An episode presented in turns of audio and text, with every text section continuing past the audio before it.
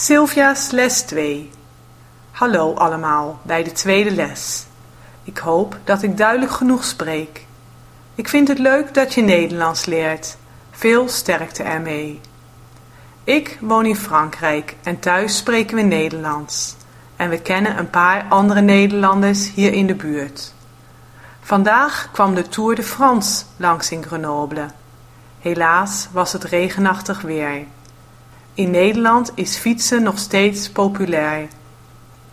Waarschijnlijk omdat Nederland een vlak land is. Je kunt echter wel veel wind hebben in Nederland. Zelf heb ik altijd gefietst.